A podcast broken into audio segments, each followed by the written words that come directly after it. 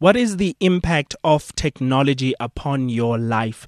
This is not a conversation that you often have with yourself, even though you cannot deny the fact that technology does have an impact on your life and the people around you, your friends, your parents, your pets to some extent, because these days pets can be tracked, they can be fed, they can be groomed um, as a re- through technology, right? There's a lot of things that you can do in order to interact with your pets, even while you're on vacation, to make sure that your pets are kept kept well, they're fed, they have water, and they're able to go outside and relieve themselves if they are trained. There, there's a lot of pieces of technology that even allow you to track your, your pets health. So it's very important for us to acquaint ourselves not with the technology that's going to lead us away from uh, Christ or from discipline or from forming relationships with one another, but to find those technologies that are there to actually help us, especially when you consider the type and kind of world that we're living in in this modern era.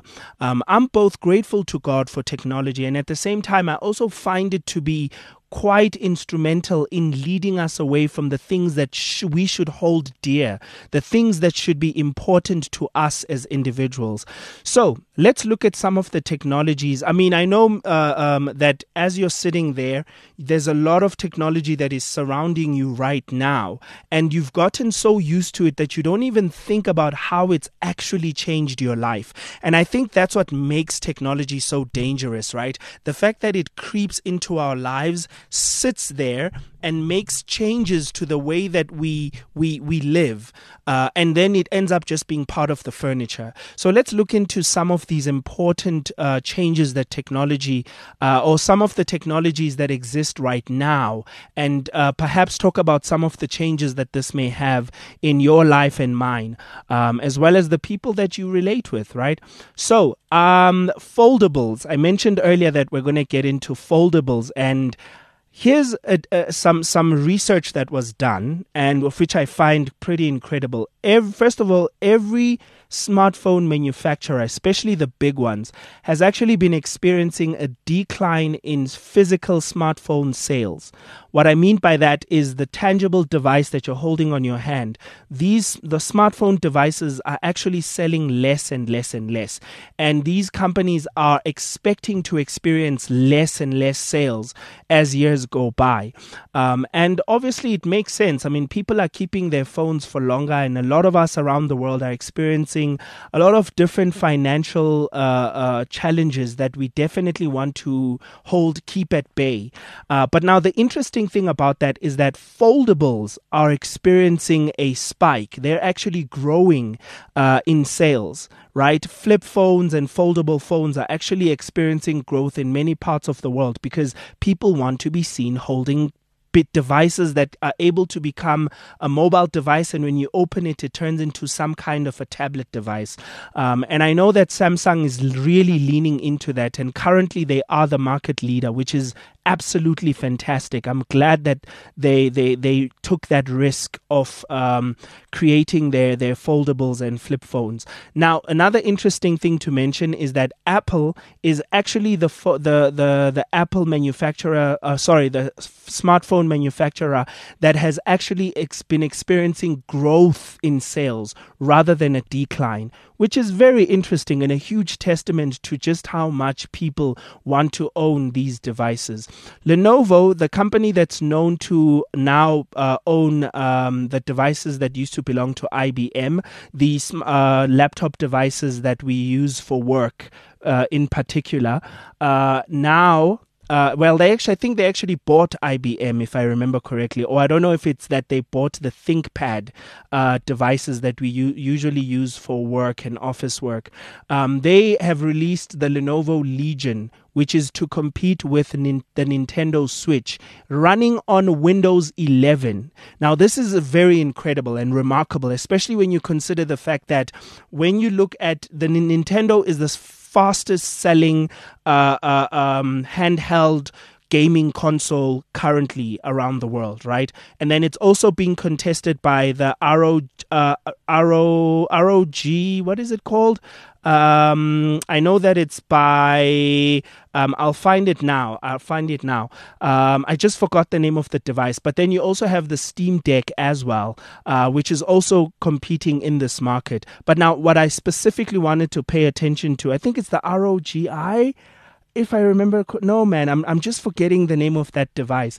Uh, but the one that I wanted to focus on is the Steam Deck, particularly because the Steam Deck is a gaming console, handheld, very small, that you're also able to use as a computer. Now, imagine if Lenovo is successful in launching the Lenovo Legion. They just leaked pictures at this point, and it basically functions exactly as a, a Nintendo Switch.